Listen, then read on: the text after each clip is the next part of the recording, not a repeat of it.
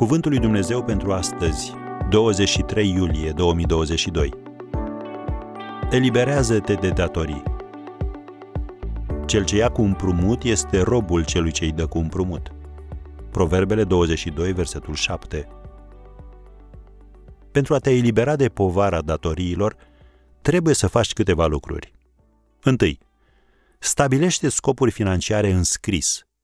Hotărăște-te ce este cu adevărat important cât vei economisi, cât vei cheltui și cărei cheltuieli sau investiții îi poți face față fără să spui în pericol viitorul. Unul dintre motivele pentru care nu ne atingem scopurile este că nu ne stabilim vreunul. Trebuie să știi încotro mergi și cum poți ajunge acolo. În al doilea rând, începe cu pași mărunți. Ocupă-te de fiecare factură pe rând. E uimitor să vezi câte poți realiza când ești serios și te ții de un plan.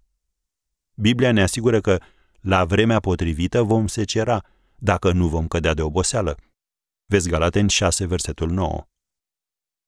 În al treilea rând, nu mai tânji după lucruri pe care nu le poți plăti.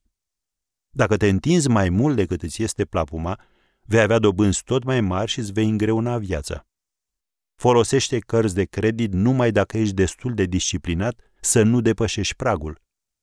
Poate intențiile tale sunt bune, dar circumstanțe neprevăzute te pot face să car după tine sume neplătite de la o lună la alta.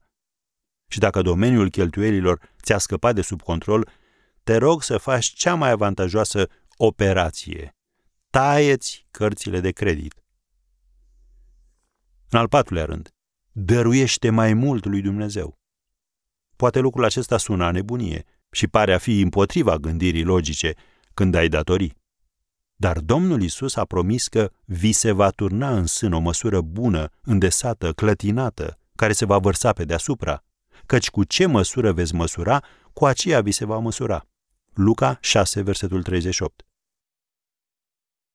În al cincilea rând, așteaptă-te la dezaprobare. Când începi să practici disciplina spirituală, Probabil unii vor fi nemulțumiți, mai ales dacă îi afectează în mod personal.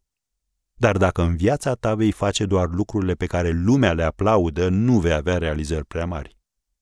Așa că, începând de astăzi, Dumnezeu dorește să scapi de datorii.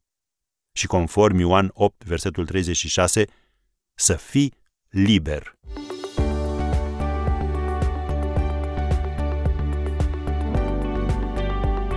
Ați ascultat Cuvântul lui Dumnezeu pentru astăzi, rubrica realizată în colaborare cu Fundația SER România.